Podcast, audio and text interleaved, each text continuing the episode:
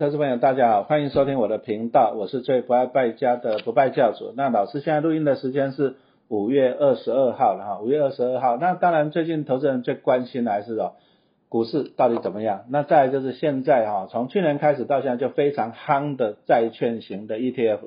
那当然，现在投资债券到底是不是一个好的时间点呢？那讲实话了，陈老师有帮妈妈买啊美国政府公债 ETF，也有帮小女儿买那个。啊，那个投资等级债的 ETF，那陈老师自己也有买，啊，那原因也很简单，因为美国啊真的很难得一见哦，去年一年就升息了十七码，啊，那一码是零点二五帕，那升息到今年已经升息了二十码了，已经升息了五帕了，那相对的，当然债券的殖利率就上去了嘛，好，那我们投资人来领息也不错，再来就是债券殖利率上去，就表示讲债券的价格也是下跌的。哎，那当然，你买在便宜是不是也是更好的时间点嘛？啊，所以这个债券哦，这个 ETF 真的今年是非常非常的火红了哈。那陈老师今天就找到了那个专业的经理人啊，国泰投信的 Jimmy。好，那我们先请 Jimmy 先自我介绍一下。哎，各位听众朋友们，大家好，老师好，我是国泰投信的基金经理人 Jimmy，大家好。好，那我们今天啊，现在最夯的还是一个啊，就是其实啊。股市啦，全世界就是跟着美国联准会走嘛，对不对？你说去年为什么会跌那么凶？台湾大盘这样跌，就是因为美国升息升太猛了，外资退出嘛，哈。那我们现在五月也知道升息一码了，对。那我们先请，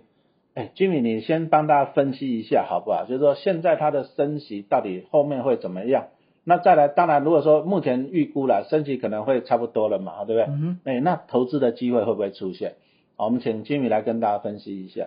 对，就是呢，在上个月份呢，就是呃联准会啊正式的开了最近一次的这个议息会议。那呃当然还是有最后升级了一码这样一个动作了。不过从这个会后所谓主席的谈话哦，以及这个他们也会发布所谓的新闻稿，我们可以从里面呢看到许多措辞呢哦是跟过去几次的这个议席会议结果并不一样。哦，他们并没有再去强调说这个呃持续做一个鹰派的，还是说做一个紧缩这个市场资金一个动作上面的这样一个必要性。所以说呃有可能这个升息呢是呃缓步的呢已经到达一个所谓比较呃终端的一个位置哦。那我们也可以从就是期货利率期货市场上面一个交易情况哦，在美国呢有一个叫做 Fed Watch 网站呢哦由 CME 呢。这个交易所呢所去帮大家计算的，我从里面呢可以去推算出，就是市场上面评估呢，哦未来几个月份呢，哎还会不会有在升息还是降息的一个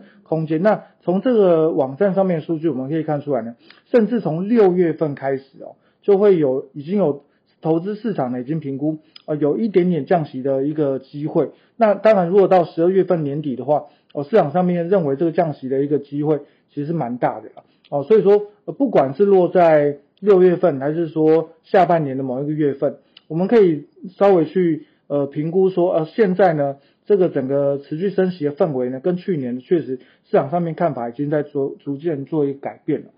嗯，哦，我看一下数据哦，你说今年像那个什么圆形债券型 ETF 投资人数从十四点八万攀升到三十六点二万，哦，成长一百一一百四十四趴的，而且规模从一点二兆。扩增是一点四兆啊，成长也十九趴，这真的啊，就是看出来投资人就是抓到了这一波，因为毕竟殖利率上来了啊。你说像投资等级在像国泰的零零七二五 B 吧哈，应该五趴以上都有了吧？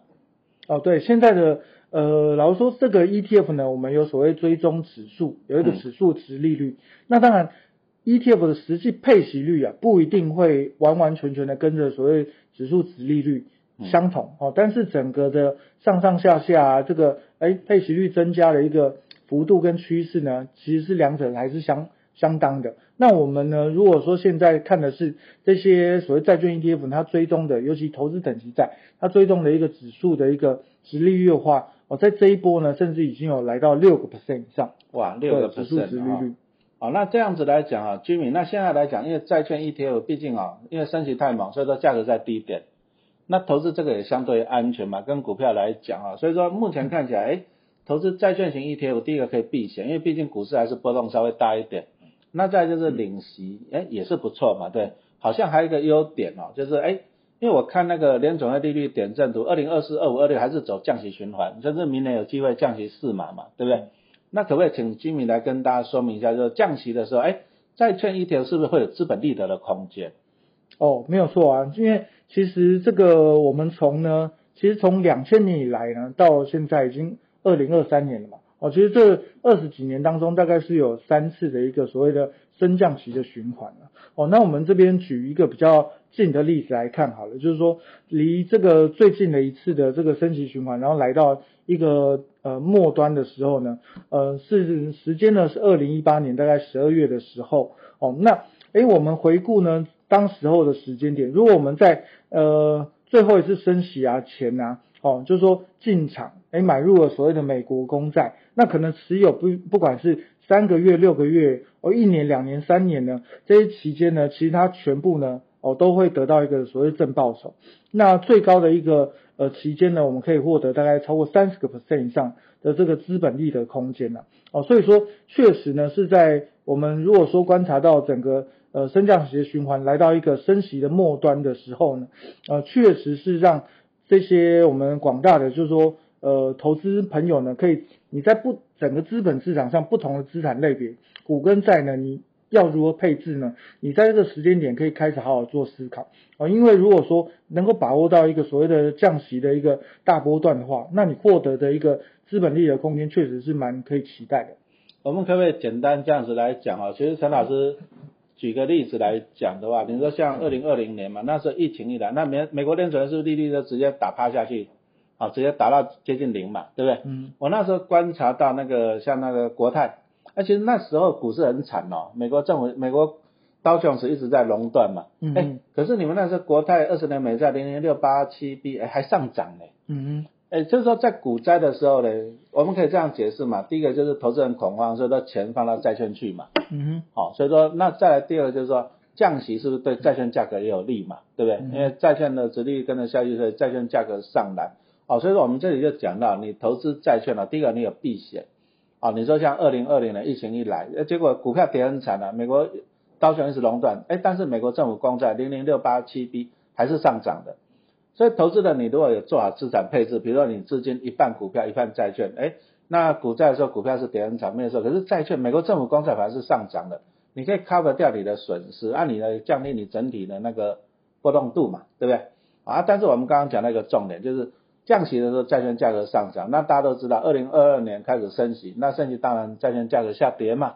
那当然我要恭喜你现在如果说你还是空手的投资人，对不对？那你难得是碰到这样债券这样，哎，升级升到往债券债券 ETF 的价格再低一点，所以说你空手，其实你现在买进的话，以陈老师自己要买了，啊，讲实话，我们花了好几百万在买，为什么？第一个稳定嘛，债券相对安全，那再来第二个就是这样，哎，目前的殖利率还不错，好，那再来我们还是希望说未来再走一个降息循环，那当然还是会降息，为什么？因为你利率太高，其实对经济好像不好嘛。啊，长期还是不好，所以说将来走降息还可以赚到资本利得哈。那但是我要请教一下居民啊，因为一般投资人来讲，他是常常常一些疑惑，老师啊，我要买政府公债还是投资等级债？好，那可不可以请居民来分析一下？对他们虽然呢都是这个所谓的资产类别，都是属于债券，哦，但是。本身的特性确实会有些不同哦，因为债券呢，有时候我们要看所谓的性平高低，就是一个差一点。哎，那这个性平的高低呢，也会影响到它值利率的水准。那另外呢，这个债券呢，还有一个所谓的存续期间，就是它发行的天期哦，这长短呢，也会影响到它的特性还有报酬哦。那我们真。用一个比较帮投资简单归类的一个一个方向呢来做建议的话呢，如果你是比较看好想要赚取一个比较大波段资本利得啊，赚取一些所谓价差这样的一个投资类型的投资人呢，那你可以布局长天期的美国公债。哦，要考呃大家要注意哦，是特别强调长天期的部分。啊，因为长天期的话，它的一个存续期间呢会比较长，存续期间就是呃一个债券的价格呢去反映它。面对所谓的债券值利率变化的一个敏感度，哦，天期越长呢，哦，未来呢降息，哎，呃，同样的一个幅度的话，它能够反映出来的一个资本利的空间会越大，哦，所以我们这边特别推荐是呃长天期的公债，因为公债呃信用风险又低嘛，哦，但是你如果说是想要一个一段时间呢稳稳领息，领到一个高配。高的债息的这样一个投资人的话，那你就可以投资所谓投资等级债哦，毕竟它不是公债，这些企业呢必须要付出比呃政府单位付的更高的利息。那我们但是呢，它又是所谓的一个投资等级的公司，所以说呃整体来说它的一个呃安全度呢，或者说这个违约风险其实还是很低的。不过它可以领到的利息呢又蛮稳定的。哦，那这个就是我们所谓的公债跟投资等级债，我们从建议大家从这些面向去做切入。那我可不可以很简单的讲一下？你说像我帮我妈妈，因为老人家八十几岁了，她资产多啊，但是她就是风险先摆在第一位，所以我就帮她买那个零零六八七 B 啊，这个美国政府公债啊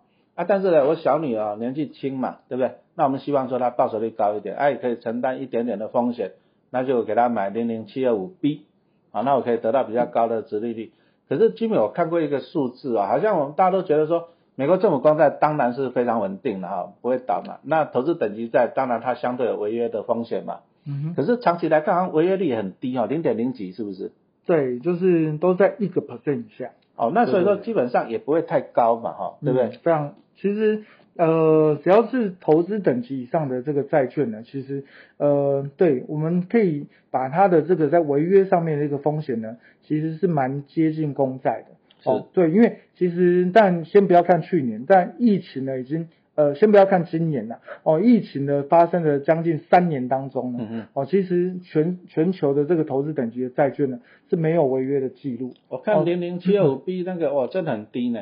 违约率真的很对，是零点零几，零点零几的概念。所以说，实际上，而且加上这个债券 ETF 呢，它是用一篮子的债券的挑选去分散个别债券的风险。所以，就算呢，我们真的哎，投资组合里面有个别债券违约，哦，真正然后第一个几率又低，然后第二个它权重也低，嗯，所以对整个投资组合的价值影响，其实它呃是其实是很少的，甚至是稍微算是可以忽略嗯，对。那投资人，你如果说烦恼，其实很简单嘛，你就分散嘛，对不对？你的资金，美国政府公债，还有投资等级债，啊，你就分散买一些哦。我相信这个对你也是，其实资产就是要做分散配置的，你也不要说 all in 这样哈。那再来，其实陈老师很喜欢看股票，就是那个交易，再就看它的成交量，成交量大就表示说大家很喜欢，大家一直抢进去的哈。那我最近观察到那个啊零零六八七 B，哎，这这成交成交量就一直上来呢。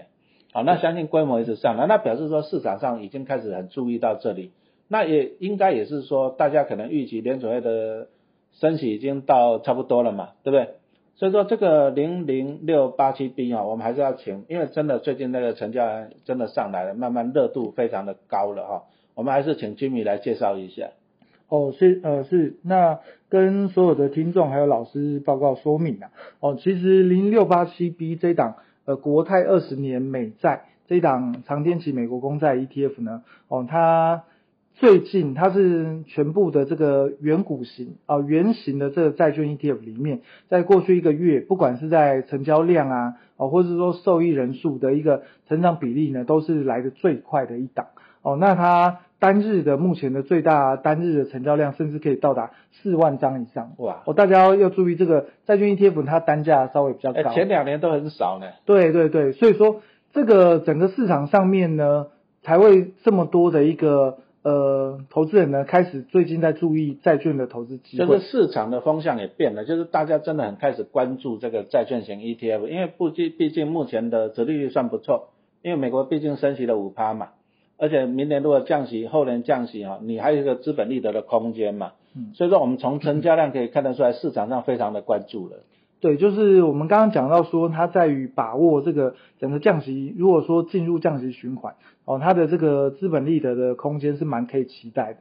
对，那其实它等于是进可攻退可守的一个选项，因为到目前你做进场的话，哦，其实这个六零零六八七 B 呢，目前最近一次配息。它的一个年化的配息率呢，还有达到四个 percent 以上哦。这在呃，我们可以用，因为美国公债，我们甚至可以视为一个接近无风险的资产哦。你投资一个将近无风险资产，目前还给你四个 percent 的一个年化报酬哦，年年化配息，这个其实是蛮难得的一个点位哦。那未来呢，就算哎看进入降息嘛，大家其实降息呢，我们拿到的这个年化配息也许会微微的下降，但是你要知道说。降息的过程中，我们的这个资本利得其实已经哦，已经在价格上面已经反映给我们的一个投资成果了哦，我们可以用呃。我们可以在降息的过程中呢，赚取到所谓资本利的，所以说我们才会说，目前的长天期美国公债像零零六八七 B 呢，它算是一个进可攻退可守的一个一个标的物。我要再请教一下 Jimmy 哈，像那个零零八七八哈，嗯，哇，这个上市不到三年，这个规模已经破两千亿了，嗯嗯，啊，这个应该是台湾哈有史以来成长速度最快的，嗯，啊，速度最快的，啊，目前是规模是第三名，我相信超越第二名已经是，哎，很快的。好，那现在来讲呢，那当然投资人常常问问一个问题，老师，那现在要不要做股债平衡配置？做股债的配置，居民怎么看？哦，对，这个股债的配置呢，我想也是对于大家在整个就是长期啊，我们要去做理财，还是说做自己一个资产增值的一个规划，其实它还是非常重要的一个一个想法跟这个策略。哦，那。呃，我们会不会建议大家做一个股债的配置呢？是，哎，还是会建议大家做这样的一个搭配的哦。毕竟这个股市长期的一个在成长性的部分呢，是会比这个债呃债券的 ETF 来的更为明确哦，更有机会哦。但是呢，在这个领息的稳定度上面呢，而则是债券 ETF 它是更胜一筹了哦。所以说呢，我们想要。就是呃兼顾成长性以及这个安全领息的部分呢，股债平衡呢是比较好的一个策略哦。那对投资人来讲呢，其实哎也可以用常常大家听到的，就是我们可以用我们的所谓的一个年纪的部分啊，比如说你是一个呃四十岁的投资人，那你可能就是哦股你就要相反过来在。呃，你的股市呢，大概就可以投入大概六十个 percent，那债市呢，大概就是你投入四十个 percent 左右。就一百去减你的年纪啦。啊，对对对对对，应该说你的年纪呢，就约当是你这个股债投资组合里面债券的一个配置比例。哦，这个其实就是呃蛮适合这个投资人来做一个实际操作可以依循的一个规则。其实我们看过很多数据啊，陈老师也讲实话，长期投资股绝对优于债。可是长期投资最大问题是你抱不住股票，什么意思呢？比如说像那个零八年那时候金融海啸，台积电跌到三十几块，可是你抱不住啊，因为你看它大跌你抱不住啊，啊你抱不住到最后其实啊，因为股票毕竟是属于波动度非常高的，按理说像二零二零年疫情以来，台积电也是跌到两百多块，我相信很多人抱不住，哦，所以说你虽然说长期投资股优于债，但是在股债的时候你抱不住，你反正你会认赔恐慌杀出，因为你的资产。缩水很恐怖嘛，因为你都是股债股票嘛，对不对？哦，所以说你如果说拨出一部分资金来做股债平衡配置，当股票大跌的时候，啊，其实通常呢债券反而会上涨，可以 cover 掉你的损失，让你安心。其实你这个路反而可以走得更长久。哦，所以说其实股债平衡配置，我讲实话，它不一定是最报酬率最高的配置，但是它是让你可以最安心的配置，好，让你可以稳稳的走。那以目前来讲啊，像我们刚刚讲到以零零八七八。零零八七八今年维持五派以上的殖利率应该还是没有问题嘛？对，最近一次除息零点二七嘛，哈。对。那零零七二五 B 应该也是五派以上没有问题，所以说以投资人来讲哈，你如果说在目前呢相对波动度还是很高的股市环境中，你投资同时投资股零零八七八，同时投资债零零七二五 B，那你第一个你就是退可守，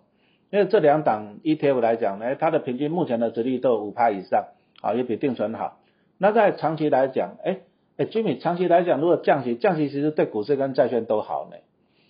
呃，对，所以说这样子一个搭配呢，就是比较能够让我们应对，不管说是比如说经济成长期，嗯，或者是说呃经济是一个比较衰退期，因为这个我们 刚刚讲说这个一直升息啊，它的可能副作用就是未来一段时间稍微景气会有点下滑。哦，那确实透过刚刚老师有提到这个股债。平衡的一个配置呢，我们其实就是去呃减缓整个投资组合它的一个整体价值一个波动程度啦。哦，就是其实我们预期的整个所谓的预期报酬率或者说预期配息率呢，在整个投资组合里面其实是相当的，因为我们是找到股债呢，它在诶配息的部分呢都。呃，水准相当的这样一个投资组合，所以我们预期配息率呢，在可以不变的状况之下，我们透过这样的一个组合，却能够大幅降低我们整体投资组合的波动度。哦，那这个就是股债配置、股债平衡呢，呃，提供投资人在实际操作面上最大一个帮助，可以回应老师刚刚讲说，才有办法让我们整个投资呢，可以可以做的比较长久了。有的时候，哎，我们没有部位，错过行情的风险，其实呃，甚至它可能这是我们投资里面呃风险，或者是说呃决策错误里面影响最大的一一点。其实影响投资人最主要因素就是你的人性了，特别是股灾的时候，你会很恐慌。那你很恐慌，你就把你手上的好股票都卖掉啊！我看过太多了啊，所以说你如果说做好股债平衡配置，特别是现在我们刚讲的债券值利率五趴以上呢，股票 ETF 五趴以上的，那你这样是可攻可守嘛，对不对？啊，万一股灾来的时候，你不会那么恐慌，你也不容易那么的受伤，好，你这样投资才才可以涨得，才可以走得久啊。那目前我们投资债券 ETF 还是着眼于以后的降息啊，那资本利得。啊，但是还是提醒你啦，这个是一个长期的过程，你不可能说明年你就赚到多少资本利得了嘛，对不对？好，你还是要看一个长期的过程啊。投资我们就是要长期去投资来布局啊。那今天很开心哦，就也很感谢我们居民来跟大家分析啊。那也谢谢大家的收听，好，再见，谢谢大家，拜拜。